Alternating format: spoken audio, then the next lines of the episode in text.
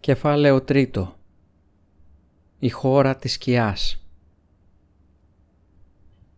Στο Σάμι είχε απομείνει αρκετό μυαλό ώστε να χώσει το φιελίδιο ξανά στον κόρφο του. «Τρέξε κύριε Φρόντο», φώναξε. «Όχι, όχι από εκεί, είναι γκρεμός πάνω από τον τοίχο, ακολούθησέ με». Κατηφόρησαν τρέχοντας το δρόμο από την πύλη. Σε 50 βήματα με μία γρήγορη στροφή γύρω από μία προεξοχή του βράχου έπαψαν να φαίνονται από τον πύργο. Για την ώρα είχαν ξεφύγει. Μαζεμένοι, όλο φόβο πάνω στο βράχο, πήραν ανάσα και ύστερα έπιασαν το στήθος τους. Κουρνιασμένος τώρα στον τοίχο, πλάι στην ερυπωμένη πύλη, ο Νάσγκουλ έβγαζε τις θανατερές του κραυγές. Όλοι οι βράχοι αντιλαλούσαν. Συνέχισαν να προχωρούν σκοντάφτοντας όλο τρόμο. Γρήγορα ο δρόμος έστριψε ανατολικά πάλι και για μία φοβερή στιγμή βρέθηκαν εκτεθειμένοι στη θέα του πύργου. Καθώς προχωρούσαν ανάλαφρα και γρήγορα, έριξαν μία ματιά πίσω και είδαν τη μεγάλη μαύρη μορφή πάνω στις επάλξεις. Ύστερα χώθηκαν ανάμεσα στους ψηλούς βραχότυχους ενός φαραγγιού που κατεφόριζε απότομα για να βγει στο δρόμο της Μόργουλ. Έφτασαν στο δίστρατο. Εξακολουθούσε να μην φαίνεται ίχνος όρκ ούτε κάποια απάντηση στην κραυγή του Νάσγκουλ. Ήξεραν όμως ότι η σιωπή δεν θα κρατούσε πολύ. Από στιγμή σε στιγμή θα άρχιζε το κυνηγητό. «Δεν πάμε καλά έτσι, Σαμ», είπε ο Φρόντο. «Αν είμαστε πραγματικοί όρκ θα έπρεπε να τρέχουμε πίσω στον πύργο και όχι να φεύγουμε. Πρέπει να βρούμε τρόπο να βγούμε από το δρόμο». «Έλα όμως που δεν μπορούμε», είπε ο Σαμ, «εκτός και έχουμε φτερά». Οι ανατολικές πλαγιές των Έφελ Ντούαθ ήταν απόκριμνες και έπεφταν από γκρεμό σε γκρεμό, ως τη μαύρη νεροσυρμή που βρισκόταν ανάμεσα σε αυτές και στις εσωτερικές ράχες. Λίγο πιο κάτω από το δίστρατο, μετά από μία απότομη κατηφόρα, μία πέτρινη γέφυρα πηδούσε το χάσμα και έφερνε το δρόμο στις ανώμαλες πλαγιές και στις στενές κοιλάδες του Μοργκάι. Με μία απελπισμένη τρεχάλα ο Φρόντο και ο Σαμ όρμησαν και πέρασαν τη γέφυρα. Αλλά δεν είχαν καλά-καλά περάσει απέναντι όταν άκουσαν να αρχίζει ο Σαματάς. Μακριά πίσω τους, ψηλά τώρα στην πλαγιά του βουνού, υψώνονταν ο πύργος της Κυριθούγκολ, θαμπογιαλίζοντας. Ξαφνικά η στριγγή του καμπάνα αντίχησε ξανά και ύστερα ξέσπασε σε ένα εκοφαντικό καμπάνισμα. Ακούστηκαν βούκινα και τώρα πέρα από την άκρη της γέφυρας ήρθε απάντηση από ξεφωνητά. Κάτω στη σκοτεινή νεροσυρμή, αποκομμένη από τη μισοσβησμένη κοκκινίλα του Οροντρούιν, ο Φρόντο και ο Σαμ δεν μπορούσαν να δουν μπροστά, αλλά μπορούσαν κιόλας να ακούσουν το ποδοβολητό σιδεροντημένων ποδιών και στο κατάστρωμα του δρόμου αντιχούσαν οι γρήγορες οπλές αλόγων. «Γρήγορα, Σαμ, από κάτω», φώναξε ο Φρόντο σκαρφάλωσαν όπως όπως το χαμηλό στη θέο της γέφυρας. Ευτυχώς τώρα πια το πέσιμο στην νεροσυρμή δεν ήταν τρομερό, γιατί οι πλαγιές του Μοργκάι είχαν κιόλας ανέβει σχεδόν ως το επίπεδο του δρόμου. Ήταν όμως πολύ σκοτεινά για να υπολογίσουν την απόσταση που θα έπεφταν. «Λοιπόν πάμε κύριε Φρόντο», είπε ο Σαμ. «Έχει γεια». Αφέθηκε να πέσει. Ο Φρόντο ακολούθησε και όπως έπεφταν άκουσαν καβαλάριδες να περνούν ορμητικά τη γέφυρα και το ποδοβολητό όρκ να τρέχουν από πίσω. Ο Σάμ όμως θα έβαζε τα γέλια αν τολμούσε.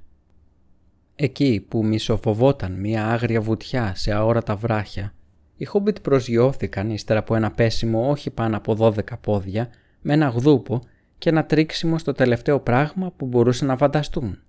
Σε μία συστάδα αγκαθωτά βάτα. Εκεί ο Σαμ έμεινε ακίνητος πιπιλίζοντας ένα γρατζουνισμένο χέρι. Όταν ο θόρυβος από τις οπλές και τα πόδια πέρασε, αποτόλμησε ένα ψήθυρο.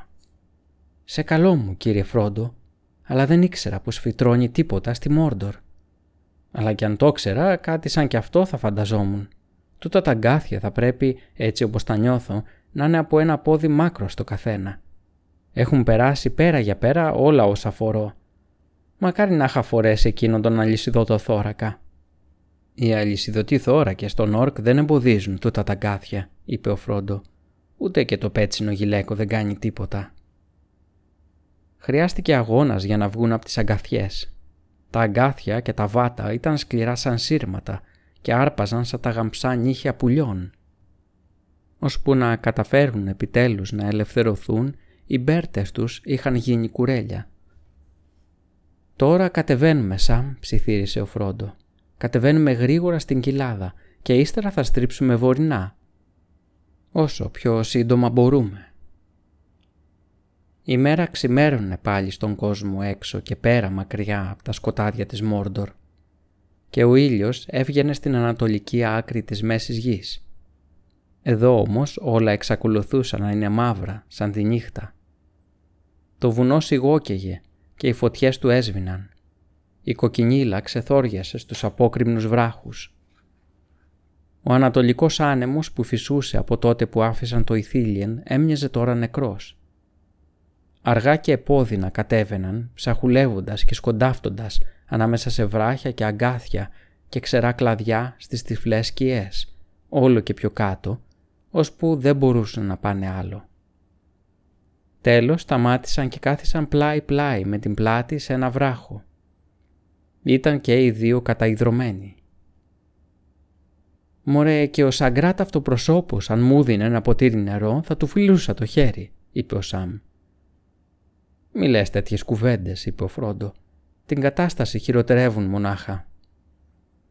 Ύστερα τεντώθηκε ζαλισμένος και κατάκοπος και δεν ξαναμίλησε για αρκετή ώρα.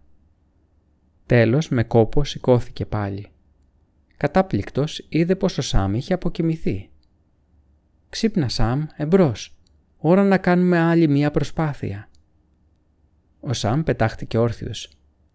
«Μωρέ μπράβο, τον πήρα. Είναι πολύς καιρός κύριε Φρόντο που έχω να κοιμηθώ κανονικά και τα μάτια μου έκλεισαν από μόνα τους».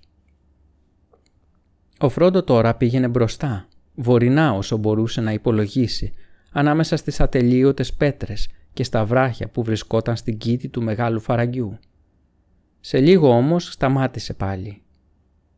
«Δεν γίνεται, Σαμ. Δεν μπορώ να τα καταφέρω. Τούτο τον αλυσιδωτό θώρακα θέλω να πω, στα χάλια που είμαι. Ακόμα και ο αλυσιδωτός μου θώρακας από μύθριλ μου φαίνεται βαρύς όταν ήμουν κορασμένος. Τούτος όμως είναι πολύ βαρύτερος. Και σε τι χρησιμεύει, δεν πρόκειται να κερδίσουμε και να περάσουμε πολεμώντας. «Ναι, αλλά μπορεί να χρειαστεί να πολεμήσουμε», είπε ο Σαμ. «Και είναι και τα μαχαίρια και τα αδέσποτα βέλη. Και είναι και εκείνο το γκόλουμ που δεν είναι πεθαμένο. Δεν μ' αρέσει να σε σκέφτομαι χωρίς τίποτα άλλο παρά μόνο με ένα κομμάτι πετσί ανάμεσα σε σένα και μια μαχαιριά στο σκοτάδι». «Για ακούδω Σαμ, καλό μου παλικάρι», είπε ο Φρόντο. Είμαι κορασμένος, ψόφιος, χωρίς ελπίδα. Πρέπει όμως να εξακολουθήσω την προσπάθεια να φτάσω στο βουνό όσο μπορώ να κινηθώ. Φτάνει το δαχτυλίδι. Αυτό το παραπανίσιο βάρος με σκοτώνει. Πρέπει να φύγει. Αλλά μην νομίσεις πως είμαι αγνώμων. Δεν θέλω ούτε να το σκέπτομαι τι θα τράβηξες ανάμεσα στα βρωμερά πτώματα για να μου το βρεις. Μην το συζητάς άλλο κύριε Φρόντο. Τι στην ευχή. Θα σε έπαιρνα στην πλάτη μου αν μπορούσα. Πέταξέ τον. Ο Φρόντο έβγαλε την πέρτα του και βγάζοντας τον αλυσιδωτό θώρακα τον όρκ τον πέταξε. Ανατρίχιασε λιγάκι. Εκείνο που στα αλήθεια χρειάζομαι είναι κάτι ζεστό. Ή έχει ψύχρα ή εγώ άρπαξα κρύο. «Μπορείς να πάρεις το μανδύα μου, κύριε Φρόντο», είπε ο Σάμ. Κατέβασε το σακίδιό του και έβγαλε τον ξωτικό μανδύα. «Πόσο φαίνεται, κύριε Φρόντο», Τύλιξε εκείνο το κουρέλι τον όρκο λόγυρά σου και βάλε τη ζώνη σου από πάνω. Ύστερα αυτός μπορεί να πάει πάνω απ' όλα. Δεν μοιάζει για στολή όρκ, αλλά θα σε ζεσταίνει. Και θα έλεγα πως ε, θα σε φυλάει από κακό καλύτερα από οτιδήποτε άλλο. Τον έχει φτιαγμένο η κυρά. Ο Φρόντο πήρε το μανδύα και κούμπωσε την κανφίτσα. Έτσι είναι καλύτερα. Νιώθω πιο ξαλαφρωμένος. Μπορώ να συνεχίσω τώρα. Τούτο όμως το τυφλό σκοτάδι μοιάζει να μπαίνει στην καρδιά μου. Εκεί που ήμουνα στη φυλακή, Σαμ, προσπάθησα να θυμηθώ το Brandywine και το Woody Ed και το νερό να κυλάει στο μήλο του Χόμπιτον. Όμως δεν μπορώ να τα δω τώρα. «Έλα τώρα κύριε Φρόντο, γιατί είσαι εσύ που μιλάς για νερό τούτη τη φορά», είπε ο Σαμ. «Αν μπορούσε να μας δει ή να μας ακούσει η κυρά τώρα, θα της έλεγα «Ευγενική κυρά, το μόνο που θέλουμε είναι φως και νερό. Καθαρό νερό μονάχα και το απλό φως της μέρας και όχι στολίδια, με το συμπάθειο. Αλλά τον Λόριεν είναι μακριά». Ο Σάμ αναστέναξε και ανέμισε το χέρι του κατά τα ψηλώματα των Εφελντούαθ που τώρα μόλις μπορούσε να διακρίνει σαν μια βαθύτερη μαυρίλα στο μαύρο του ουρανού. Ξεκίνησαν πάλι. Δεν είχαν προχωρήσει πολύ όταν ο Φρόντος σταμάτησε. «Ένας μαύρος καβαλάρης είναι από πάνω μας. Το νιώθω. Καλά θα κάνουμε να μείνουμε ακίνητοι για λίγο». Μαζεύτηκαν κάτω από ένα μεγάλο βράχο και κάθισαν κοιτάζοντας δυτικά και δεν μίλησαν για αρκετή ώρα. Ύστερα ο Φρόντο πήρε μια βαθιά αναπνοή ανακουφισμένος. «Πέρασε», είπε. Σηκώθηκαν όρθιοι και ύστερα και οι δύο τέντωσαν τα μάτια απορριμμένοι. Πέρα στα αριστερά τους, νότια, στο βάθος του ουρανού που γινόταν γκρίζος, οι κορφές και οι ψηλές ράχες της μεγάλης οροσυράς άρχισαν να φαίνονται μαύρες και σκοτεινές, σχήματα ορατά. Το φως δυνάμωνε πίσω τους σιγά σιγά απλωνόταν κατά το βοριά. Γινόταν μάχη πάνω ψηλά στα ανώτερα στρώματα της ατμόσφαιρας. Τα φουσκωτά σύννοφα της Μόρντορ σπρώχνονταν πίσω και οι άκρες τους κουρελιάζονταν καθώς ένας άνεμος από το ζωντανό κόσμο σηκώθηκε και έδιωξε τις αναθυμιάσεις και τους καπνούς πίσω στη σκοτεινή γη της πατρίδας τους. Κάτω από τις ανασηκωμένες άκρες της θλιβερής συνεφοσκεπής ένα θαμπό φως ξεγλιστρούσε στη Μόρντορ σαν χλωμό πρωινό μέσα από τα βρώμικα παράθυρα κάποιας φυλακής. «Κοίτα κύριε Φρόντο», είπε ο Σαμ. «Κοίτα, ο αέρας άλλαξε. Κάτι γίνεται. Δεν πάνε όλα όπως τα θέλει αυτός. Το σκοτάδι του έξω στον κόσμο διαλύεται. Πόσο θα ήθελα να βλέπα τι γίνεται». Ήταν το πρωινό της 15ης του Μάρτη και στην κοιλάδα του Άντουιν ο ήλιος έβγαινε πάνω από τους ανατολικούς ίσκιους και ο νοτιοδυτικός άνεμος φυσούσε και ο Θέοντεν ξεψυχούσε στο πεδίο του Πέλενορ. Καθώς ο Φρόντο και ο Σάμ είχαν σταθεί και κοίταζαν, το φως απλώθηκε σε όλο το μήκος των Έφελ Ντούαθ. Και τότε είδαν μία μορφή να έρχεται με μεγάλη ταχύτητα από τη δύση. Μία μαύρη κουκίδα στην αρχή. Στη φωτεινή λωρίδα πάνω από τις κορφές των βουνών που μεγάλωνε όμως, που βούτυξε σαν κεραυνό στα μαύρα σύννεφα και πέρασε ψηλά από πάνω τους. Καθώς περνούσε έβγαλε μία μακρόσυρτη διαπεραστική κραυγή. Τη φωνή ενός Νάσγουλ. Όμως η κραυγή αυτή δεν τους τρόμαζε πια. Ήταν φωνή θρήνου και απελπισίας. Άσχημα νέα για το μαύρο πύργο. Ο αρχηγός των δαχτυλιδοφαντασμάτων είχε ανταμωθεί με το μοιραίο. «Τι σου έλεγα, κάτι γίνεται», φώναξε ο Σάμ. «Ο πόλεμος πάει καλά», είχε πει ο Σαγκράτ. Ο Γκόρμπακ όμως δεν ήταν και τόσο σίγουρος και είχε δίκιο. «Τα πράγματα πάνε καλά, κύριε Φρόντο. Δεν πήρες καμία ελπίδα τώρα». «Ε, όχι και πολλές, Σάμ», αναστέναξε ο Φρόντο. «Εκείνα γίνονται μακριά, πέρα από το βουνό. Εμείς πηγαίνουμε ανατολικά, όχι δυτικά και το δαχτυλίδι είναι τόσο βαρύ Σαμ και έχω αρχίσει να το βλέπω μέσα στο νου μου συνέχεια σαν ένα μεγάλο τροχό από φωτιά. Τα κέφια του Σαμ χάλασαν πάλι αμέσως. Κοίταξε τον κύριό του ανήσυχα και του έπιασε το χέρι. «Έλα κύριε Φρόντο, εγώ πήρα το ένα από αυτά που ήθελα, λίγο φως. Αρκετό για να μας βοηθήσει, μόλο που φαντάζομαι πως είναι και επικίνδυνο για προσπάθησε να προχωρήσουμε λίγο παραπέρα και ύστερα θα κρυφτούμε και θα ξεκουραστούμε. Πάρε όμως μία μπουκιά τώρα, λίγο από την τροφή των ξωτικών. Μπορεί να εγκαρδιώσει. Μοιράστε κανένα κομμάτι λέμπας και μασώντας το όσο πιο καλά μπορούσαν με τα φρυγμένα του στόματα, ο Φρόντο και ο Σάμ συνέχισαν να προχωρούν με κόπο. Το φως, μόλο που δεν ήταν παρά γκρίζο μισοσκόταδο, ήταν αρκετό για να δουν πως βρισκόταν βαθιά στην κοιλάδα ανάμεσα στα βουνά. ανηφόριζε ομαλά κατά το βοριά και στο κάτω μέρος της περνούσε η κήτη ενός τώρα στεγνού και στερεμένου ριακιού. Πέρα από την πέτρινη κήτη ήταν ένα πατημένο μονοπάτι που ακολουθούσε τα ριζά των δυτικών ρόφων. Αν το ήξεραν θα μπορούσαν να είχαν φτάσει εκεί νωρίτερα, γιατί ήταν ένα μονοπάτι που άφηνε τον κυρίως δρόμο της Μόργουλ στη δυτική πλευρά της γέφυρας και κατέβαινε από μια μεγάλη σκάλα κρυμμένη στο βράχο στο βάθος της κοιλάδας. Το χρησιμοποιούσαν οι περίπολοι και οι αγγελιοφόροι που πήγαιναν γρήγορα σε μικρότερα φυλάκια και οχυρά κατά το βοριά, ανάμεσα στην κύρι Θούγκολ και στο στενό πέρασμα του Ίσενμάουθ, των σιδερένιων σαγωνιών, του Κάρα Χάγκρεν. Ήταν επικίνδυνο να χρησιμοποιούν οι Χόμπιτ μονοπάτι σαν κι αυτό, αλλά έπρεπε να κάνουν γρήγορα και ο Φρόντο ένιωθε πως δεν μπορούσε να αντέξει την ταλαιπωρία να ανεβοκατεβαίνει ανάμεσα στα κοτρόνια και στα απάτητα φαράγγια του Μοργκάι. Και έκρινε πως βορεινά ήταν ίσως η μόνη κατεύθυνση που οι διώκτες τους δεν θα περίμεναν να πάρουν. Ο δρόμος ανατολικά στην Πεδιάδα ή το πέρασμα πίσω δυτικά, αυτά ήταν που θα ερευνούσαν πρώτα πολύ καλά. Μόνο όταν θα βρίσκονταν και τα καλά στα βορεινά του πύργου σκόπευε να στρίψει και να ψάξει να βρει κάποιο δρόμο για να πάει ανατολικά, στην τελευταία απελπισμένη φάση του ταξιδιού του. Γι' αυτό τώρα διέσχισαν την πέτρινη κήτη και πήραν το μονοπάτι των Νόρκ και για αρκετή ώρα το ακολούθησαν. Οι βράχοι στα αριστερά τους τους σκέπαζαν και δεν φαινόταν από πάνω, αλλά το μονοπάτι είχε πολλές στροφές και σε κάθε στροφή έσφυγαν τις λαβές των σπαθιών τους και προχωρούσαν με προφύλαξη.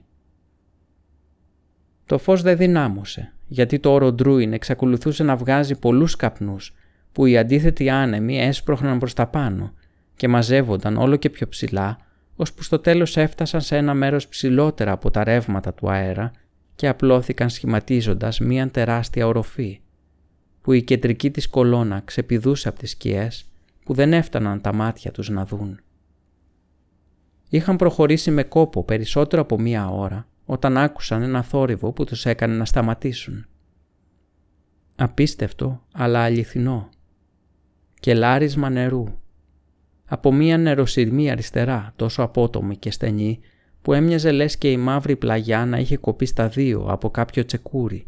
Έτρεχε λίγο νερό τα τελευταία απομεινάρια ίσως κάποιας καλής βροχής που είχε σχηματιστεί πάνω από ηλιόλους της θάλασσες, που είχε όμως την κακή μοίρα να πέσει στο τέλος στα τείχη της μαύρης γης και να κυλήσει άκαρπη στη σκόνη. Εδώ έβγαινε από το βράχο σχηματίζοντας ένα μικρό ριάκι που κυλούσε διασχίζοντας το μονοπάτι, φεύγοντας κατά τον νοτιά και κυλούσε φεύγοντας γρήγορα για να χαθεί ανάμεσα στα νεκρά βράχια. Ο Σαμ όρμησε κατά πάνω του. «Αν ποτέ ξαναδώ την κυρά θα της το πω», φώναξε. «Πρώτα φως και τώρα νερό». Ύστερα σταμάτησε. «Άσε με να πιω πρώτος, κύριε Φρόντο». «Εντάξει, αλλά έχει χώρο και για τους δυο μας». «Δεν εννοούσε αυτό», είπε ο Σαμ. «Θέλω να πω, αν είναι δηλητηριασμένο ή κάτι τέτοιο, γρήγορα θα φανεί και καλύτερα εγώ παρά εσύ κύριε, αν με καταλαβαίνεις». Σε καταλαβαίνω, αλλά νομίζω πως θα πρέπει μαζί να εμπιστευτούμε την τύχη μας, Σαμ, ή την ευλογία. Πάντως πρόσεξε τώρα αν είναι πολύ κρύο. Το νερό ήταν δροσερό, όχι όμως παγωμένο και είχε μια άσχημη γεύση, πικρή και λαδερή μαζί ή έτσι τουλάχιστον θα έλεγαν στην πατρίδα τους. Εδώ όμως τους φάνηκε να ξεπερνά κάθε έπαινο, φόβο ή σύνεση. Ήπιαν με την ψυχή τους και ο Σαμ ξαναγέμισε το παγούρι του.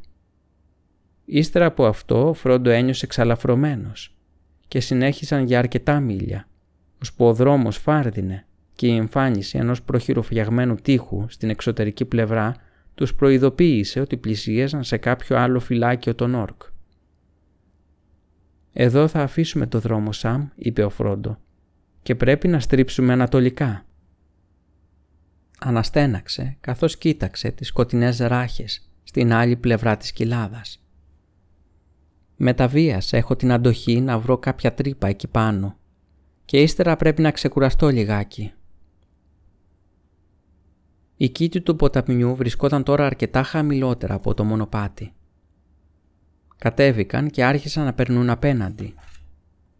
Με έκπληξη συνάντησαν σκοτεινές λιμνούλες που τις τροφοδοτούσαν αυλάκια με λιγοστό νερό που κατέβαιναν στάζοντας από κάποια πηγή ψηλότερα στην κοιλάδα. Στα εξωτερικά της όρια, κάτω από τα δυτικά βουνά της, η Μόρντορ αργοπέθαινε, αλλά δεν είχαν νεκρωθεί τα πάντα ακόμα. Και εδώ εξακολουθούσαν να φυτρώνουν μερικά φυτά, σκληρά, παραμορφωμένα, κακορίζικα, που αγωνίζονταν να κρατηθούν στη ζωή. Στα φαράγγια του Μοργκάι, στην άλλη πλευρά της κοιλάδας, χαμηλά, καχεκτικά δέντρα παραμόνευαν. Κρατημένα με το ζόρι. Άγριες γκρίζες τούφες από γρασίδι πολεμούσαν με τις πέτρες και μαραμένα βρία σέρνονταν πάνω τους. Και παντού απλώνονταν μεγάλα βασανισμένα και πλεγμένα βάτα. Μερικά είχαν μακριά σουβλερά αγκάθια και άλλα γαμψές μύτες που έσκυζαν σαν μαχαίρια. Τα μαυριδερά μαραμένα φύλλα της περασμένης χρονιάς κρέμονταν πάνω τους, τρίζοντας και κροταλίζοντας τους πένθυμους ανέμους. Αλλά τα σκουλικιασμένα μπουμπούκια τους μόλις άρχιζαν να ανοίγουν. Μύγες, καφετιές, γκρίζες ή μαύρες, σημαδεμένες σαν τους Όρκ με μία κόκκινη βούλα στο μάτι, βούιζαν και τσιμπούσαν. Και πάνω από τα βάτα στριφογύριζαν και χόρευαν σύννεφα οι πεινασμένες σκνίπες. «Τα ρούχα των Όρκ δεν αξίζουν τίποτα», είπε ο Σαμ ανεμίζοντας τα χέρια. «Πώς θα ήθελα να είχα πετσί Όρκ». Τέλος ο Φρόντο δεν μπορούσε να προχωρήσει άλλο. Είχαν ανέβει ένα στενό κλιμακωτό φαράγγι, αλλά είχαν ακόμα πολύ δρόμο να κάνουν πριν να φτάσουν και να δουν ακόμα την τελευταία απόκρημη ράχη. «Πρέπει να ξεκουραστώ τώρα, Σαμ, και να κοιμηθώ, αν τα καταφέρω», είπε ο Φρόντο. Κοίταξε ολόγυρα, αλλά πουθενά δεν φαινόταν τόπος για να κρυφτεί, ούτε ζώο σε αυτόν τον θλιβερό τόπο. Τέλος κατάκοποι μαζεύτηκαν πίσω από ένα προκάλυμα από βάτα που κρεμόταν σαν παραπέτασμα μπροστά από ένα χαμηλό κούτελο στο βράχο. Εκεί κάθισαν και γευμάτισαν όπως όπως. Φύλαξαν το πολύτιμο λέμπας για τις κακές μέρες που τους περίμεναν και έφαγαν τα μισά από ό,τι απόμεινε από το σακούλι του Σαμ από τα εφόδια του Φαραμύρ μερικά αποξηραμένα φρούτα και ένα μικρό κομματάκι παστό κρέας και ήπιαν λίγο νερό. Είχαν ξαναπιεί από τις λιμνούλες στην κοιλάδα, αλλά ήταν πολύ διψασμένοι πάλι.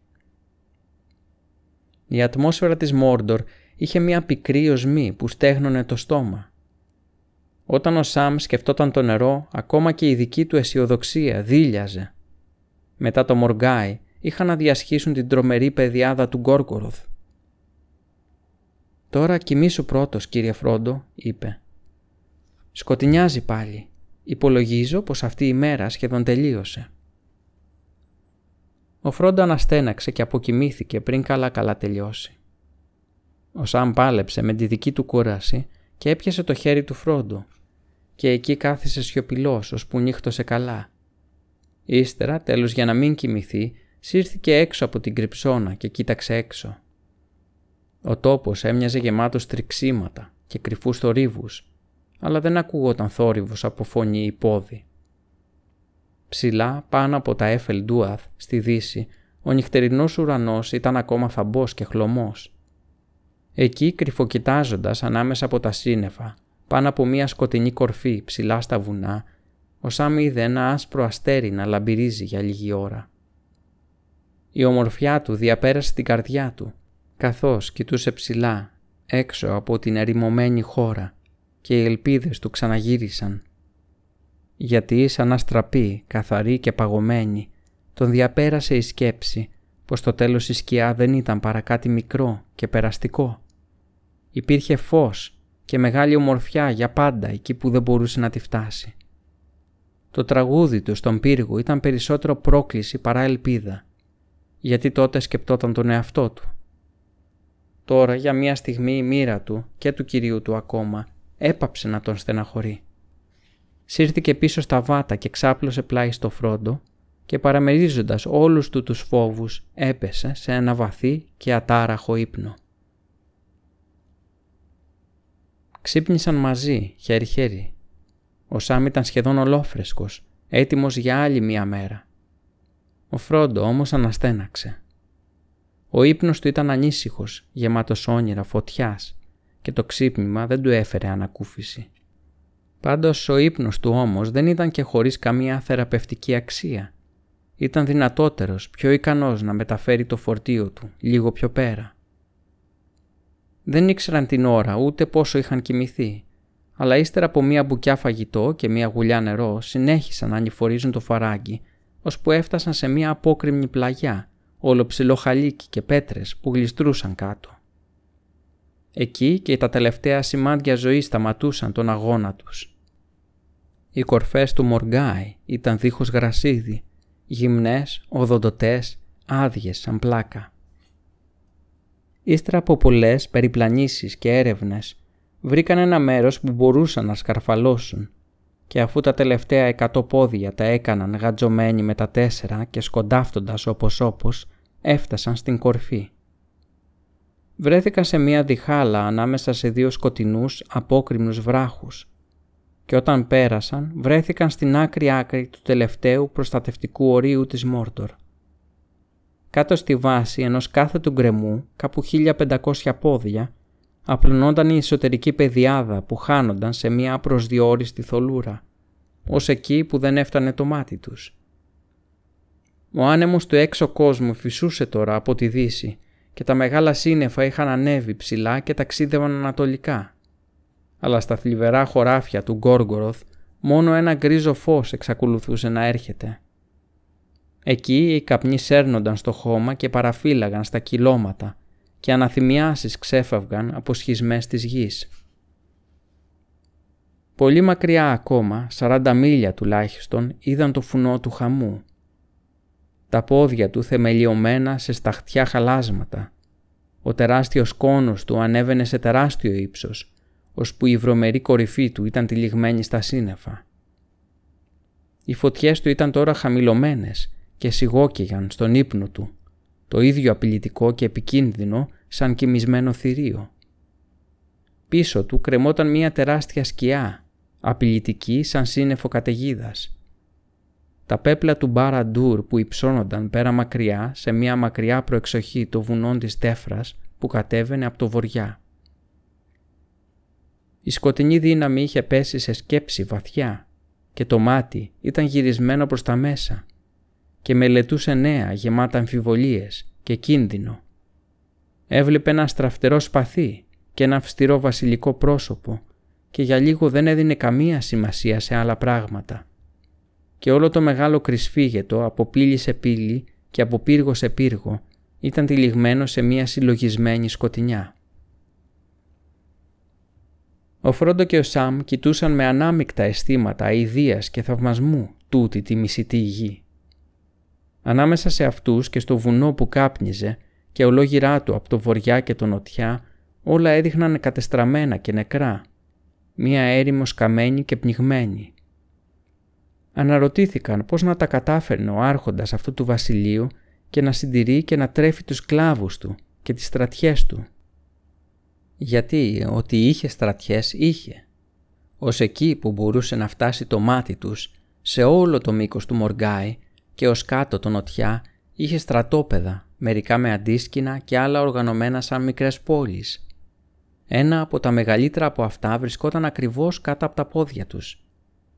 Ένα μίλι περίπου μέσα στην κοιλάδα ήταν μαζεμένο σαν μια τεράστια φωλιά εντόμων, με ολόισιους άχαρους δρόμους, πλαισιωμένους με παραπήγματα και μακρόστενα χαμηλά μονότονα κτίρια.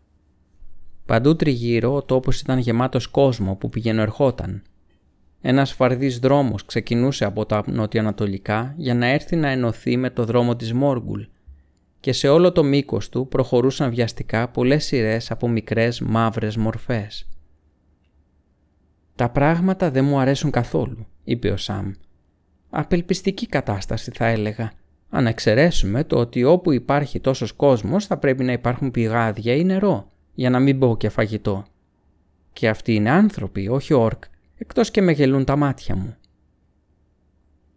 Ούτε αυτός ούτε ο Φρόντο ήξεραν τίποτα για τα μεγάλα κτήματα που τα δούλευαν σκλάβοι στο νότια αυτού του μεγάλου βασιλείου, πέρα από τις αναθυμιάσεις του βουνού, κοντά στα σκοτεινά θλιβερά νερά της λίμνης Νούρνεν. Ούτε για τους μεγάλους δρόμους που πήγαιναν ανατολικά και νότια, σε χώρες φόρου υποτελής, από όπου οι στρατιώτες του πύργου έφερναν μακριές σειρές αμάξια, φορτωμένα εμπορεύματα και λάφυρα και καινούριους σκλάβους. Εδώ, στις βόρειες περιοχές, ήταν τα ορυχεία και τα μεταλλουργία και γινόταν η συγκέντρωση του στρατού, ενός πολέμου από πολύ καιρό σχεδιασμένου. Και εδώ η σκοτεινή δύναμη, μετακινώντας τις στρατιές της, σαν τα πιόνια στη σκακέρα, τις συγκέντρωνε όλες μαζί. Οι πρώτες της κινήσεις, οι πρώτες δοκιμές της δύναμής της είχαν αναρχετιστεί στο δυτικό της μέτωπο, βόρεια και νότια. Για την ώρα της είχε αποσύρει και είχε φέρει καινούργιες δυνάμεις που τη συγκέντρωνε κοντά στο Κύριθ Γκόργορ για το χτύπημα της εκδίκησης. Και αν μαζί με τα άλλα ο σκοπός της ήταν να υπερασπιστεί το βουνό από κάθε προσέγγιση, δεν θα μπορούσε να είχε κάνει περισσότερα. Λοιπόν, συνέχισε ο Σαμ, ό,τι και αν τρώνε και ό,τι και αν πίνουν, εμείς δεν μπορούμε να το φτάσουμε. Δεν βλέπω πουθενά δρόμο για να κατέβουμε. Και ούτε θα μπορούσαμε να διασχίσουμε όλο αυτόν τον ακάλυπτο τόπο έτσι που μυρμηγκιάζει από εχθρούς, ακόμα και αν καταφέρναμε να κατέβουμε. «Πάντως θα πρέπει να προσπαθήσουμε», είπε ο Φρόντο. «Δεν είναι χειρότερο από ό,τι περίμενα. Ποτέ δεν ήλπιζα να περάσω και ούτε έχω καμία ελπίδα τώρα. Εγώ όμως εξακολουθώ να πρέπει να κάνω ό,τι καλύτερο μπορώ.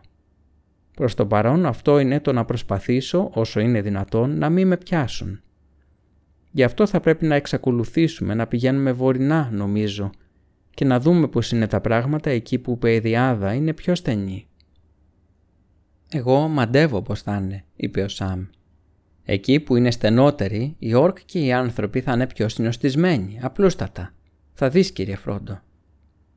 Το φαντάζομαι αν ποτέ φτάσουμε ως εκεί, είπε ο Φρόντο και γύρισε από την άλλη. Δεν άργησαν να δουν πως ήταν αδύνατο να προχωρήσουν κατά μήκος της κορυφής του Μοργκάι ή οπουδήποτε στις ψηλότερες πλαγιές του, έτσι όπως ήταν αδιάβατες και αυλακωμένες με βαθιές ρεματιές. Στο τέλος αναγκάστηκαν να ξανακατεύουν το φαράγγι που είχαν ανέβει και να αναζητήσουν πέρασμα μέσα από την κοιλάδα. Δύσκολα προχωρούσαν, γιατί δεν τολμούσαν να βγουν στο μονοπάτι της δυτικής πλευράς. Κάπου ένα μίλι ή και περισσότερο πιο κάτω είδαν μαζεμένος σε μία εσοχή στα ριζά του βράχου το λιμέρι των όρκ που είχαν μαντέψει πως ήταν εκεί κοντά ένα τείχος και μερικά πέτρινα καλύβια γύρω από το σκοτεινό στόμιο μία σπηλιάς. Δεν έβλεπαν να κουνιέται τίποτα. Οι Χόμπιτ όμως το προσπέρασαν πολύ προσεκτικά, πηγαίνοντας όσο μπορούσαν πίσω από τους αγκαθωτούς θάμνους που φύτρωναν πυκνοί σε εκείνο το σημείο και από τις δύο πλευρές της παλιάς ρεματιάς. Προχωρούσαν δύο-τρία μίλια πιο πέρα και το λιμέρι των Όρκ χάθηκε πίσω τους αλλά πριν καλά καλά προλάβουν να αναπνεύσουν πιο ελεύθερα ξανά, άκουσαν στριγγιές και δυνατές φωνές όρκ. Γρήγορα κρύφτηκαν πίσω από ένα καφετί κολοβωμένο θάμνο. Οι φωνές πλησίασαν. Σε λίγο φάνηκαν δύο όρκ. Ο ένας ήταν ντυμένος με κάτι καφετιά κουρέλια και οπλισμένος με ένα κεράτινο τόξο. Ήταν από κάποια μικρόσωμη ράτσα, με λαμψός με φαρδιά ρουθουνιστή μύτη, η χνηλά της κατά τα φαινόμενα. Ο άλλος ήταν μεγαλόσωμος πολεμιστής, σαν και εκείνους που είχε ο Σαγκράτ και είχε το σημάδι του ματιού. Είχε και αυτός ένα τόξο στην πλάτη του και κρατούσε ένα κοντό πλατικέφαλο κοντάρι. Τσακώνονταν, όπως συνήθως, και επειδή άνοικαν σε διαφορετικές ράτσες, χρησιμοποιούσαν την κοινή γλώσσα με τον τρόπο τους. Ούτε είκοσι βήματα από εκεί που κρύβονταν οι Χόμπιτ, ο μικρός Όρκ σταμάτησε. «Όχι», γρίλησε, Γυρίζω πίσω. Έδειξε κατά το λιμέρι πέρα στην κοιλάδα. Άδικα χαλάω τη μύτη μου στις πέτρες πια. Δεν έχει απομείνει ίχνος σου λέω. Έχασα τη μυρωδιά επειδή σε άκουσα. Ανέβαινε στους λόφους. Δεν ακολουθούσε την κοιλάδα σου λέω. «Μα Χριστί πέρα για πέρα είσαστε εσείς οι μηταράδες», είπε ο μεγαλόσωμος όρκ. Εγώ λέω πως τα μάτια είναι καλύτερα από τις ψιλομύτες σας. Και λοιπόν εσύ τι είδες με τα δικά σου, γρίλησε ο άλλος. Μωρέ, εσύ δεν ξέρεις καλά καλά τι γυρεύεις. Και πιανού είναι το φταίξιμο, είπε ο στρατιώτης. Όχι δικό μου, φταίνε οι ανώτεροι. Πρώτα λένε ότι είναι ένα μεγάλο ξωτικό με αστραφτερή πανοπλία, ύστερα πως είναι κάποιος ανάνος, ύστερα πως είναι ένα μπουλούκι στασιαστές ουρουκχάι ή μπορεί να είναι και όλοι μαζί. Φτού, είπε η χνηλά τη. Ζουρλαθήκανε για τα καλά, να τη φταίει. Και μερικοί από τους ανώτερους θα την πληρώσουν άσχημα, φαντάζομαι. Να, ό,τι ακούω είναι αλήθεια. Επιδρομή στον πύργο και τα σχετικά και σωρός η δική σας ξεπαστρεμένη και φυλακισμένος φευγάτος. Αν έτσι τα πάτε εσείς οι πολεμιστές, τότε δεν είναι να απορεί κανείς που έχουμε κακά μαντάτα από τις μάχες. «Και ποιος λέει πως έχουμε κακά μαντάτα» φώναξε ο στρατιώτης. «Μπα, και ποιος λέει πως δεν έχουμε». «Σταμάτα να μιλάς σαν στασιαστής και να μη σε σουβλήσω, αν δεν το βουλώσεις, εντάξει» «Εντάξει, εντάξει», είπε ο χνηλάτης. «Δεν θα πω τίποτα άλλο και θα συνεχίσω να σκέφτομαι. Αλλά τι σχέση έχει με όλα αυτά εκείνος ο μαύρος, ο μουλοχτός, εκείνος που κάνει σαν γαλόπουλο και ανεμίζει τα χέρια». «Δεν ξέρω, μπορεί και τίποτα», αλλά πάω στοίχημα πως δεν έχει τίποτα καλό στο νου του, έτσι που χώνει τη μύτη του παντού. Πού να μισώσει. Δεν μας είχε καλά καλά ξεκλειστρήσει και το είχε βάλει στα πόδια όταν ήρθε η διαταγή πως τον θέλουν ζωντανό και γρήγορα μάλιστα. Λοιπόν, ελπίζω να τον πιάσουν και να το χορέψουν στο ταξί, γρίλησε ο Ιχνηλάτης. Μπέρδεψε τις μυρωδιές εκεί πίσω, παίρνοντας εκείνο τον πεταμένο αλυσίδωτο θώρακα που βρήκε και ανακατεύοντας τα πάντα πριν προλάβω να φτάσω εκεί. Πάντως του έσωσε τη ζωή, είπε ο στρατιώτης. Γιατί πριν μάθω πως τον ήθελαν του έριξα καλά καλά από 50 βήματα απόστασης στην πλάτη, αλλά συνέχισε να τρέχει. «Φτού δεν τον πέτυχες, είπε ο ιχνηλάτης. «Πρώτα ρίχνεις τα τρελά και ύστερα δεν τρέχεις γρήγορα και ύστερα στέλνεις και γυρεύεις τους κακόμοιρους τους ιχνηλάτες. Σε βαρέθηκα». Γύρισε να φύγει. «Γύρνα πίσω», φώναξε ο στρατιώτης. «Ιδαλλιώς θα σε αναφέρω». «Σε ποιον» όχι στο σπουδαίο σου το Σαγκράτ, δεν θα είναι διοικητής για πολύ. Θα δώσω το όνομά σου και τον αριθμό σου στους Νάσγκουλ, είπε ο στρατιώτης χαμηλώνοντας τη φωνή σαν σφύριγμα φιδιού. Ένας από αυτούς διοικεί τον πύργο τώρα. Ο άλλος σταμάτησε και η φωνή του ήταν γεμάτη φόβο και λύσα. «Καταραμένε καταδότη και υπουλεκλέφτη», ούρλιαξε. «Ούτε τη δουλειά σου κάνεις, ούτε σου πάει να καθίσεις με τους δικούς σου. Άντε στους βρώμο στριγκλιάριδέ σου και μακάρι να σε παγώσουν σύγκρομο. Αν δεν τους ξεκάνει ο εχθρός πρώτος. Τον ξέκανε τον πρώτο άκουσα και μακάρι να είναι αλήθεια. Ο μεγαλόσωμος όρκ με το κοντάρι στο χέρι όρμησε εξωπίσω του. Ο ιχνηλάτης όμως πηδώντας πίσω από ένα βράχο του έμπηξε ένα βέλος στο μάτι καθώς πλησίαζε τρέχοντας και εκείνος οριάστηκε κάτω. Ο άλλος το έβαλε στα πόδια διασχίζοντας την κοιλάδα και χάθηκε. Για λίγη ώρα οι Χόμπιτ κάθισαν σιωπηλοί. Τέλος ο Σάμ αναδεύτηκε. Λοιπόν, ωραία τα βουλέψανε. Αν αυτές οι όμορφες φιλικές σχέσεις απλωνόνταν στη Μόρντορ, θα τελείωναν οι μισές μας κοτούρες. Ήσυχα, Σάμ, ψιθύρισε ο Φρόντο. Μπορεί να έχει κι άλλους εδώ γύρω. Είναι φανερό πως παρατρίχα τη γλιτώσαμε και το κυνηγητό ήταν πολύ πιο κοντά στα ίχνη μας από ό,τι φανταζόμασταν. Όμως αυτό είναι το πνεύμα της Μόρντορ Σαμ και έχει απλωθεί σε κάθε γωνιά της. Οι όρκα έτσι συμπεριφέρονται πάντα. Έτσι τουλάχιστον λένε οι ιστορίες, όταν είναι μόνοι τους. Αλλά μην παίρνεις ελπίδες από αυτό. Εμάς μας μισούν πολύ περισσότερο. Πάνω απ' όλα και πάντοτε. Αν εκείνοι οι δύο μας είχαν δει, θα είχαν αφήσει τον καυγά τους μέχρι να μας σκότωναν. Πέρασε πάλι αρκετή ώρα σιωπηλά ο Σαμ διέκοψε πάλι, μα με ένα ψήθυρο τούτη τη φορά.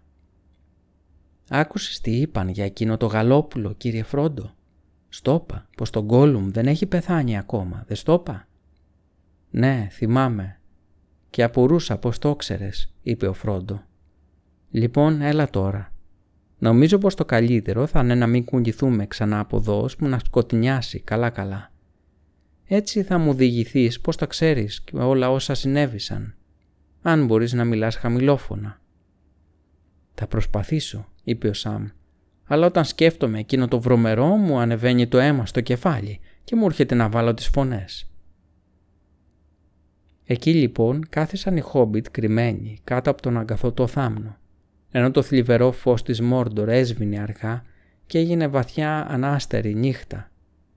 Και ο Σάμ έλεγε στο αυτί του Φρόντο όλα όσα μπορούσε να βρει λόγια να πει. Για την προδοτική επίθεση του Γκόλουμ, για τη φρίκη της Έλομπ και τις δικές του περιπέτειες με τους Όρκ. Όταν τελείωσε, ο Φρόντο δεν είπε τίποτα. Πήρε μόνο το χέρι του Σάμ και το σφίξε. Τέλος αναδεύτηκε. Λοιπόν, φαντάζομαι πως πρέπει να πηγαίνουμε πάλι. Αναρωτιέμαι πόσο να τραβήξει άραγε πριν μας πιάσουν για τα καλά και όλοι αυτοί οι κόποι και τα κρυφοπερπατήματα θα τελειώσουν και θα πάνε στα χαμένα. Σηκώθηκε. Είναι σκοτάδι και δεν μπορούμε να χρησιμοποιήσουμε το γυαλί της κυράς. Φύλαξέ το μου εσύ, Σαμ, γιατί τώρα δεν έχω πουθενά να το βάλω, εκτός από το χέρι μου και θα τα χρειαστώ και τα δυο μου χέρια τούτη την τυφλή νύχτα. Το κεντρί όμως το χαρίζω. Εγώ έχω ένα λεπίδι τον όρκ, αλλά δεν νομίζω πως θα χρειαστεί να δώσω άλλη σπαθιά ξανά. Ήταν δύσκολο και επικίνδυνο να κινούνται τη νύχτα σε εκείνο τον απάτητο τόπο, αλλά αργά και με πολλά παραπατήματα οι δύο χόμπιτ προχωρούσαν με κόπο, για ώρες, προς το βοριά, ακολουθώντας την ανατολική πλευρά της πέτρινης κοιλάδας. Όταν ένα γκρίζο φως ξαναφάνηκε πάνω από τα δυτικά ψηλώματα, πολύ αργότερα από τον ερχομό της μέρας στις περιοχές πέρα, κρύφτηκαν πάλι και κοιμήθηκαν λιγάκι, πότε ο ένας και πότε ο άλλος. Όσες φορές ήταν ξυπνητός ο Σαμ, το μυαλό του γύριζε στο φαΐ. Τέλος, όταν ο Φρόντο ξύπνησε και είπε να φάνε και να ετοιμαστούν για άλλη μία προσπάθεια, ο Σαμ έκανε την ερώτηση που τον απασχολούσε περισσότερο. «Με το συμπάθειο, κύριε Φρόντο, αλλά έχεις καμία ιδέα πόσο έχουμε να πάμε ακόμα».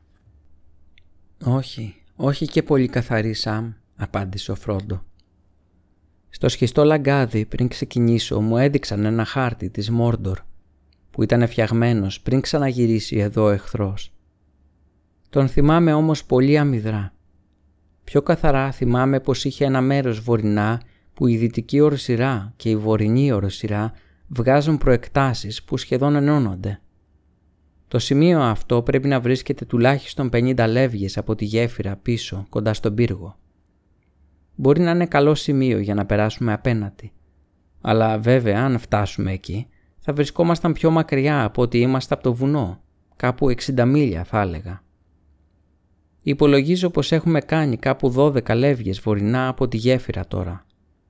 Ακόμα κι αν όλα πάνε καλά, με δυσκολία θα έφτανα στο βουνό σε μία εβδομάδα.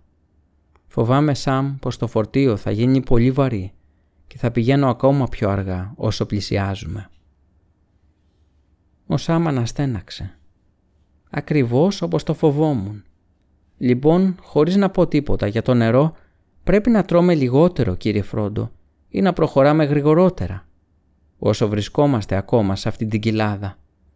Μια μπουκιά ακόμα και όλο το φαΐ μας τελειώνει, εκτός από το ψωμί για το δρόμο των ξωτικών. «Θα προσπαθήσω να γίνω λίγο πιο γρήγορος, Σαμ», είπε ο Φρόντο, παίρνοντας μια βαθιά ανάσα. Εμπρός λοιπόν, ας ξεκινήσουμε για άλλη μια φορά. Δεν ήταν ακόμα εντελώς σκοτεινά ξανά. Προχώρησαν με κόπο, που νύχτωσε καλά. Οι ώρες περνούσαν και εκείνοι προχωρούσαν κατάκοποι, σέρνοντας τα πόδια, σκοντάφτοντας και κάνοντας μερικές σύντομες τάσεις. Με την πρώτη υποψία γκρίζου φωτός κάτω από τις άκρες του καλύματος της σκιάς κρύφτηκαν ξανά σε ένα σκοτεινό κύλωμα κάτω από την προεξοχή ενός βράχου. Σιγά σιγά το φως δυνάμωνε, ώσπου η μέρα ξάνοιξε περισσότερο από κάθε άλλη φορά. Ένας δυνατός άνεμος από τη δύση έδιωχνε τώρα τους καπνούς της Μόρντορ από τα νότερα στρώματα της ατμόσφαιρας. Πριν περάσει πολλή ώρα, οι Χόμπιτ μπορούσαν να δουν καλά την περιοχή για αρκετά μίλια γύρω τους. Το φαράγγι ανάμεσα στα βουνά και στο μοργκάι ελαντωνόταν σε βάθος σταθερά καθώς ανηφόριζε και η εσωτερική κορυφογραμμή τώρα δεν ήταν τίποτα παραπάνω από μία προεξοχή στις απόκριμνες πλαγιές των Εφελντούαθ. Αλλά ανατολικά έπεφτε το ίδιο απόκριμνα όπως πάντα στον Κόρκοροθ. Μπροστά τους η ρεματιά τερμάτιζε σε κομματιασμένα σκαλοπάτια βράχων γιατί από την κυρίως οροσυρά ξεπετάγονταν μία ψηλή ολόγυμνη προεξοχή ανατολικά σαν τείχος. Και από τα γκρίζα και ομιχλιασμένη βορεινή οροσυρά των Ερεντλίθουη μία μακριά προεξοχή σαν χέρι απλωνόταν να τη συναντήσει. Και ανάμεσα στις δύο προεξοχές υπήρχε ένα στενό πέρασμα, το Κάραχ Άγκρεν, το Ίσενμάουθ, που πίσω το απλωνόταν η βαθιά κοιλάδα του Οντούν. Σε εκείνη την κοιλάδα, πίσω από την Μωράνων, υπήρχαν οι σύραγγες και οι υπόγειες οπλοθήκες που οι υπηρέτες της Μόρντορ είχαν κατασκευάσει για την άμυνα της μαύρης πύλης της χώρας τους. Και εκεί τώρα ο άρχοντάς τους συγκέντρωνε βιαστικά μεγάλες δυνάμεις για να αντιμετωπίσει την επίθεση των καπεταναίων της δύσης. Πάνω στις προεξοχές ήταν χτισμένα φρούρια και πύργοι και έκυγαν άγρυπνες φωτιές. Και σε όλο το μήκος του ανοίγματος είχαν υψώσει ένα πρόχωμα και είχαν σκάψει μια βαθιά τάφρο που μπορούσες να την περάσεις μόνο από μία μοναδική γέφυρα. Λίγα μίλια βορειότερα, ψηλά στο σημείο που η δυτική προεξοχή ξεχώριζε από την κυρίως οροσυρά, υψώνονταν το αρχαίο κάστρο του Ντούρθαγκ, που τώρα ήταν ένα από τα πολλά λιμέρια των Όρκ που ήταν συνοστισμένα στην κοιλάδα του Ουντούν. Ένας δρόμος που ήταν και όλας ορατός στο φως που δυνάμωνε κατέβαινε φιδογυριστός από εκεί, ώσπου σε ένα-δυο μίλια απόσταση από το μέρος που βρισκόταν η Χόμπιτ, έστριβε ανατολικά και ακολουθούσε ένα πέρασμα κομμένο στην πλαγιά της προεξοχής και έτσι κατέβαινε στην πεδιάδα και συνέχιζε ως το Ίσενμάουθ. Στους Χόμπιτ, καθώς κοιτούσαν, φάνηκε λες και όλο τους το ταξίδι βορεινά είχε πάει χαμένο. Η πεδιάδα στα δεξιά τους ήταν θαμπή και γεμάτη καπνούς και δεν έβλεπαν ούτε καταβλισμούς ούτε κινήσεις στρατευμάτων. Όλη όμως εκείνη η περιοχή βρισκόταν κάτω από την επαγρύπνηση των φρουρίων του Καραχάγκρεν. «Φτάσαμε σε αδιέξοδο, Σαμ», είπε ο Φρόντο. «Αν συνεχίσουμε, το μόνο που θα καταφέρουμε είναι να φτάσουμε σε εκείνο τον πύργο, τον Όρκ. Ο μοναδικός όμως δρόμος για να πάρουμε είναι εκείνος που κατηφορίζει από εκεί, εκτός και γυρίσουμε πίσω. Δεν μπορούμε να ανέβουμε δυτικά, ούτε να κατέβουμε ανατολικά. «Τότε πρέπει να πάρουμε το δρόμο, κύριε Φρόντο», είπε ο Σαμ. «Πρέπει να τον πάρουμε και να εμπιστευτούμε την τύχη μας, αν υπάρχει τύχη στη Μόρντορ. Ιδαλλιώς πάμε να παραδοθούμε, παρά να συνεχίσουμε να πλανιόμαστε εδώ και εκεί ή να προσπαθούμε να γυρίσουμε πίσω. Τα τρόφιμά μας τελειώνουν. Θα πρέπει να βιαστούμε. «Εντάξει, Σαμ», είπε ο Φρόντο. «Γίνε εσύ ο οδηγός μου. Όσο σου απομένουν ελπίδες, οι δικές μου έχουν χαθεί. Δεν μπορώ όμως να βιαστώ, Σαμ, ίσα ίσα που σέρνομαι πίσω σου». «Πριν αρχίσεις να σέρνεσαι όμως χρειάζεσαι φαΐ και ύπνο, κύριε Φρόντο. Έλα να πάρεις ό,τι μπορείς από αυτά εδώ». Έδωσες στο Φρόντο νερό και ένα παραπανίσιο κομμάτι από το ψωμί για το δρόμο και έκανε το μανδύα του μαξιλάρι για το κεφάλι του κυρίου του. Ο Φρόντο ήταν πολύ κουρασμένος για να έχει αντιρρήσεις και ο Σάμ δεν του είπε πως είχε πιει και την τελευταία σταγόνα από το νερό τους και πως είχε φάει και τη μερίδα του Σάμ εκτός από τη δική του. Όταν ο Φρόντο αποκοιμήθηκε, ο Σάμ έσκυψε από πάνω του και παρακολουθούσε την αναπνοή του και εξέταζε προσεκτικά το πρόσωπό του. Ήταν αυλακωμένο και αδύνατο και παρόλα αυτά κοιμισμένο φαινόταν ικανοποιημένο και άφοβο. «Λοιπόν, άκου και τα παρακάτω, κύριε», μουρμούρισε μονάχος το Σαμ. «Θα πρέπει να σ' αφήσω για λίγο και να εμπιστευτώ στην τύχη. Πρέπει οπωσδήποτε να βρούμε νερό, ιδαλλιώς δεν θα πάμε πιο πέρα». Ο Σαμ σύρθηκε έξω και κλειστρώντας από βράχο σε βράχο με τη μεγαλύτερη χομπιτό προσοχή, κατηφόρησε κατά τη ρεματιά και ύστερα την ακολούθησε για λίγο όπως ανηφόριζε κατά το βοριά, ώσπου έφτασε τα βραχοσκαλοπάτια που τα χρόνια τα παλιά, χωρίς αμφιβολία, η πηγή της κατέβαινε ορμητικά σχηματίζοντας ένα μικρό καταράκτη.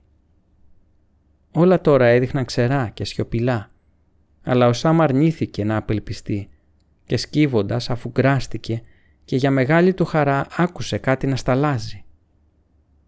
Σκαρφάλωσε μερικά σκαλοπάτια και βρήκε ένα μικρό αυλάκι με σκοτεινόχρωμο νερό που έβγαινε από την πλαγιά του λόφου και γέμιζε μία μικρή γυμνή λακκούβα από όπου πάλι ξεχύλιζε και τότε χανόταν κάτω από τις γυμνές πέτρες. Ο Σάμ δοκίμασε το νερό και του φάνηκε αρκετά καλό. Ύστερα ήπια και χόρτασε και ξαναγέμισε το παγούρι και γύρισε να φύγει. Εκείνη τη στιγμή πήρε το μάτι του μία μαύρη μορφή, σκιά να γλιστράει γρήγορα ανάμεσα στα βράχια, πέρα στην κρυψώνα του φρόντο κοντά. Πνίγοντας ένα ξεφωνητό, πήδεσε κάτω από την πηγή και άρχισε να τρέχει, πηδώντας από βράχο σε βράχο. Εκείνο το πλάσμα ήταν προσεκτικό, δύσκολο φαινόταν. Ο Σάμ όμως είχε ελάχιστες αμφιβολίες. Είχε μεγάλη επιθυμία να βάλει τα χέρια του στο λαιμό του. Τον άκουσε όμως που ερχόταν και ξεγλίστρισε γρήγορα και απομακρύνθηκε. Ο Σαμ νόμισε πως το είδε μια τελευταία φευγαλαία στιγμή να κοιτάζει προς το πίσω πάνω από την άκρη του ανατολικού γκρεμού πριν χαμηλώσει το κεφάλι και εξαφανιστεί. «Πάντως η τύχη δεν με εγκατέλειψε», μουρμούρισε ο Σαμ. «Αλλά παρατρίχα. Δεν μας φτάνει που έχουμε χιλιάδες του σόρκ, αλλά έχουμε και αυτό το βρωμερό από πάνω, να χώνει τη μύτη του παντού. Μακάρι να το είχαν σαϊτέψει». Κάθισε πλάι στο φρόντο και δεν τον ξύπνησε. Όμως ο ίδιος δεν τόλμησε να κοιμηθεί. Τέλος, όταν κατάλαβε τα μάτια του να κλείνουν και κατάλαβε πως η προσπάθειά του να μείνει ξυπνητός δεν θα κρατούσε πολύ ακόμα, ξύπνησε μαλακά τον Φρόντο. Αυτό το γκόλουμ πολύ φοβάμαι πως πάλι εδώ τριγυρίζει κύριε Φρόντο. Γιατί αν δεν ήταν αυτό τότε πρέπει να είχε δύο σαν κι αυτά. Έφυγα και πήγα να βρω νερό και το πήρε το μάτι μου να τριγυριοφέρνει την ώρα που γύριζα πίσω. Νομίζω πως δεν είναι ασφαλισμένο να κοιμόμαστε και οι δύο μαζί και με το συμπάθειο δεν μπορώ να κρατήσω άλλο τα μάτια μου ανοιχτά. «Ευλογημένε, Σαμ», είπε ο Φρόντο. «Ξάπλωσε και κοιμήσου καλά. Πάντως καλύτερα τον Γκόλουμ παρά η Ορκ και οπωσδήποτε δεν θα μας προδώσει εκτός και αν το πιάσουν». «Δεν αποκλείεται όμως να κάνει από μονάχο του καμιά κλεψιά ή φόνο», γρίλησε ο Σαμ. «Τα μάτια σου 14, κύριε Φρόντο. Το παγούρι είναι γεμάτο νερό. Ποιες να ξετυψάσεις μπορούμε να το ξαναγεμίσουμε όταν φύγουμε. Και με αυτά τα λόγια ο Σάμ αποκοιμήθηκε βαθιά. Το φως χάνονταν πάλι όταν ξύπνησε. Ο Φρόντο καθόταν με την πλάτη στο βράχο, αλλά είχε κοιμηθεί. Το παγούρι ήταν άδειο. Από τον Γκόλουμ δεν υπήρχε ίχνος. Το σκοτάδι της Μόρντορ είχε ξαναγυρίσει και οι φωτιές στα ψηλώματα έκαιγαν άγριες και κατακόκκινες όταν οι Χόμπιτ ξεκίνησαν πάλι για το πιο επικίνδυνο κομμάτι όλου του ταξιδιού τους. Πήγαν πρώτα στη μικρή πηγή και ύστερα σκαρφάλωναν με μεγάλη προσοχή. Βγήκαν στο δρόμο στο σημείο που έστριβε ανατολικά κατά το Ίσενμάουθ, 20 μίλια μακριά. Δεν ήταν φαρδής δρόμος και δεν είχε μάντρα ή στιθέο στην άκρη του και καθώς προχωρούσε, ο απότομος γκρεμός στην άκρη του γινόταν όλο και πιο βαθύς. Οι Χόμπιτ δεν άκουγαν καμία κίνηση και αφού αφουγκράστηκαν για λίγο πήραν το δρόμο ανατολικά με βήμα σταθερό. Αφού έκαναν κάπου 12 μίλια σταμάτησαν. Λίγο πιο πίσω ο δρόμος είχε στρίψει λίγο βορεινά και το κομμάτι που είχαν διασχίσει τώρα δεν φαινόταν. Αυτό αποδείχτηκε καταστροφικό. Ξεκουράστηκαν για λίγα λεπτά και ύστερα συνέχισαν. Δεν είχαν όμως κάνει πολλά βήματα όταν ξαφνικά στην ακινησία της νύχτας άκουσαν το θόρυβο που πάντα μυστικά έτρεμαν. Το θόρυβο ποδιών που βάδιζαν στρατιωτικά. Ήταν ακόμα αρκετά μακριά τους, αλλά κοιτάζοντας πίσω μπορούσαν να δουν δάδες να τρεμοσβήνουν καθώς έπαιρναν τη στροφή σε λιγότερο από ένα μίλι απόσταση. Και προχωρούσαν γρήγορα, πολύ γρήγορα για να μπορέσει ο Φρόντο να ξεφύγει τρέχοντας το δρόμο. «Το φοβόμουν, Σαμ», είπε ο Φρόντο. Εμπιστευτήκαμε τη τύχη και αυτή μας εγκατέλειψε. Είμαστε παγιδευμένοι. Κοίταξε έξαλλος ψηλά το συνοφριωμένο βράχο που οι παλιοί κατασκευαστές του δρόμου είχαν κόψει την πέτρα κάθετα για πολλές οργές πάνω από τα κεφάλια τους. Έτρεξε στην άλλη πλευρά και κοίταξε από την άκρη σε ένα σκοτεινό μαύρο βάραθρο. «Παγιδευτήκαμε επιτέλους», είπε. Σοριάστηκε κατά γη στη βάση του βράχου και έσκυψε το κεφάλι. «Έτσι φαίνεται», είπε ο Σάμ. «Λοιπόν δεν μένει παρά να περιμένουμε και θα δούμε». Και με αυτά τα λόγια κάθισε χάμω πλάι στο φρόντο στη σκιά του βράχου. Δεν χρειάστηκε να περιμένουν πολύ. Οι όρκ προχωρούσαν με μεγάλη ταχύτητα. Εκείνοι που ήταν στις πρώτες σειρές κρατούσαν δάδες και όλο πλησίαζαν, κόκκινες φλόγες στο σκοτάδι που γρήγορα αυξάνονταν. Ο Σαμ τώρα έσκυψε και αυτό στο κεφάλι του, ελπίζοντας πως θα έκρυβε το πρόσωπό του όταν τους έφταναν οι δάδες και έβαλε τις ασπίδες του στα γόνατά τους μπροστά για να κρύψει τα πόδια τους. Μακάρι να βιάζονται και να αφήσουν δύο κουρασμένους στρατιώτες ήσυχους να προσπεράσουν, σκέφτηκε. Και έτσι φάνηκε πως θα έκαναν. Οι πρώτοι όρκα έφτασαν, περπατώντας γρήγορα, λαχανιασμένοι, με τα κεφάλια σκυφτά. Ήταν μια ομάδα από τις μικρότερες φυλές που τις πηγαίναν παρά τη θέλησή τους στους πολέμους του μαύρου τους άρχοντα. Το μόνο που τους ένοιαζε ήταν να τελειώσουν την πορεία και να γλιτώσουν το μαστίγιο. Πλάι τους, τρέχοντας πάνω κάτω στις γραμμές, ήταν δύο από τους μεγαλόσωμους και άγριους ουρούκ που πλατάγιαζαν μαστίγια και φώναζαν. Η μία σειρά πίσω από την άλλη περνούσαν και το προδοτικό φως των δαυλών βρισκόταν κιόλα αρκετά μπροστά. Ο Σαμ κρατούσε την αναπνοή του. Τώρα περισσότερη από τη μισή γραμμή είχε προσπεράσει. Όμως ξαφνικά ένας από τους σκλαβοεπιστάτες είδε τις δύο μορφές στην άκρη του δρόμου. Πλατάγιασε το μαστίγιο προς το μέρος τους και φώναξε «Ε, εσείς, σηκωθείτε!»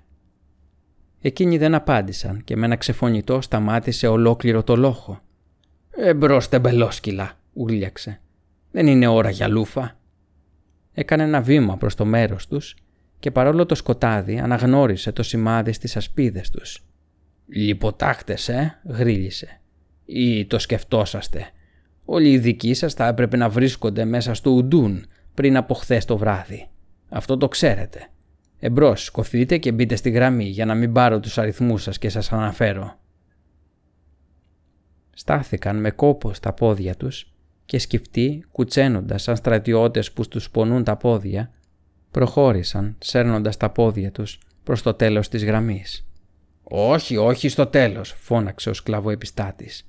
«Τρεις σειρές μπροστά και να μείνετε εκεί, ιδαλλιώς θα σας δείξω εγώ όταν έρθω πίσω» τίναξε πλαταγιάζοντας το μακρύ μαστίγιο πάνω από τα κεφάλια τους. Ύστερα, με ένα πλατάγεσμα ακόμα και ένα ξεφωνητό, ξεκίνησε πάλι το λόχο με γρήγορο βηματισμό. Ήταν αρκετά δύσκολο για τον κακόμοιρο το Σαμ, έτσι που ήταν κουρασμένος, αλλά για το Φρόντο ήταν μαρτύριο που γρήγορα έγινε εφιάλτης. Έσφιξε τα δόντια και προσπάθησε να σβήσει από το μυαλό του κάθε σκέψη και αγωνίζονταν να προχωρήσει. Η κακοσμία των ιδρωμένων όρκ γύρω του ήταν αποπνικτική και άρχισε να του κόβει τη ανάσα από τη δίψα. Προχωρούσαν και όλο προχωρούσαν και αυτός έβαζε όλη του τη δύναμη για να παίρνει ανάσα και να κάνει τα πόδια του να προχωρούν. Κι όμως, σε τι φοβερό τέλος αγωνίζονταν και υπέμενε για να φτάσει, δεν τολμούσε ούτε να το σκεφτεί. Δεν υπήρχε ελπίδα να ξεμείνουν πίσω απαρατήρητοι. Συχνά πυκνά ο επιστάτης ερχόταν πίσω και τους κορόιδευε. «Βλέπετε», γελούσε, χτυπώντας τους τα πόδια. «Όπου υπάρχει βούρδουλας υπάρχει και θέληση, τεμπελόσκυλα. Συνεχίστε. Θα σας έδινα ένα καλό χέρι τώρα, αλλά θα φάτε της χρονιάς σας να φτάσετε αργοπορημένοι στον καταβλισμό. Καλό θα σας κάνει. Δεν ξέρετε πως έχουμε πόλεμο». Είχαν κάνει αρκετά μίλια και ο δρόμος επιτέλους κατηφόριζε από την πλαγιά στην πεδιάδα όταν η δύναμη του Φρόντο άρχισε να τον εγκαταλείπει και η θέλησή του ταλαντεύτηκε. Παραπατούσε και σκόνταυτε. Απελπισμένα ο Σαμ προσπάθησε να τον βοηθήσει και να τον κρατήσει όρθιο, μόλο που ένιωθε πως και αυτός ο ίδιος, μόλις που θα μπορούσε να αντέξει το ρυθμό για πολύ ακόμα. Από στιγμή σε στιγμή τώρα ήξερε πως θα έφτανε το τέλος. Ο κυριός του θα λιποθυμούσε ή θα έπεφτε και όλα θα φανερώνονταν και οι σκληρές τους προσπάθειες θα πήγαιναν χαμένες. «Πάντως θα το σκοτώσω εκείνο το διαβόλο επιστάτη», σκέφτηκε. Τότε, την ώρα ακριβώς που έβαζε το χέρι του στη λαβή του σπαθιού του, απρόσμενα ανακουφίστηκε. Βρισκόταν τώρα στην κοιλάδα και πλησίαζαν την είσοδο του Νουντούν. Σε αρκετή απόσταση μπροστά του, πριν την πύλη, στη γέφυρα, ο δρόμος από τη δύση συναντιόταν με άλλους που ερχόταν από τα νότια και από τον Μπαραντούρ. Σε όλους τους δρόμους βάδιζαν στρατεύματα, γιατί οι καπεταναίοι της δύσης έκαναν προέλαση και ο Μαύρος Άρχοντας προωθούσε βιαστικά τις δυνάμεις του στο βοριά. Έτσι έτυχε αρκετοί λόχοι να βρεθούν ταυτόχρονα στο σταυροδρόμι, στο σκοτάδι, πέρα από το φως που έβγαζαν οι φωτιές στα τείχη. Αμέσως έγινε συνοστισμός, προξιές και βρισιές, καθώς ο κάθε λόχος προσπαθούσε να φτάσει πρώτος στην πύλη και να τελειώνει την πορεία του. Μόλο που οι επιστάτες ούρλιαζαν και δούλευαν τα μαστίγια τους, ξέσπασαν μικροσυμπλοκές και βγήκαν μερικά μαχαίρια. Ένας λόχος από βαριά οπλισμένου σουρούκ που ερχόταν από τον Παραντούρ όρμησαν στις γραμμές του Ντούρθανκ και δημιουργήθηκε σάλος. Παρόλη τη ζαλάδα του από τον πόνο και την κούραση, ο Σαμ ξύπνησε και άρπαξε γρήγορα την ευκαιρία. Έπεσε κάτω, τραβώντας το φρόντο μαζί του. Άλλοι όρκα έπεσαν από πάνω τους, ουρλιάζοντας και βρίζοντας. Σιγά σιγά στα χέρια και στα γόνατα οι χόμπιτς σύρθηκαν και βγήκαν από την αναταραχή, ώσπου στο τέλος απαρατήρητοι πήδησαν κάτω από την εξωτερική άκρη του δρόμου. Είχε ένα ψηλό στιθέο, που οι οδηγοί των λόχων το χρησιμοποιούσαν για να μην χάνουν το δρόμο, αν η νύχτα ήταν σκοτεινή ή ομιχλώδης, και ήταν στρωμένος μερικά πόδια ψηλότερα από το ύψος του εδάφους της παιδιάδας. Έμειναν ακίνητοι για λίγο. Ήταν πολύ σκοτεινά για να αναζητήσουν κρυψώνα, αν βέβαια υπήρχε. Ο Σάμα όμως ένιωθε πως έπρεπε τουλάχιστον να ξεμακρύνουν κι άλλο από τους δρόμους και από την ακτίνα των δαμβλών. «Εμπρός κύριε Φρόντο», ψιθύρισε. «Σύρσου λίγο ακόμα και ύστερα μπορείς να μείνεις ακίνητος». Με μία τελευταία απελπισμένη προσπάθεια, ο Φρόντο ανασηκώθηκε στα χέρια του και πήγε με μεγάλη προσπάθεια κάπου 20 γιάρδες παρακάτω. Ύστερα έπεσε σε ένα ρηχοχαντάκι που βρέθηκε απρόσμενα μπροστά τους και έμεινε εκεί σαν πεθαμένος.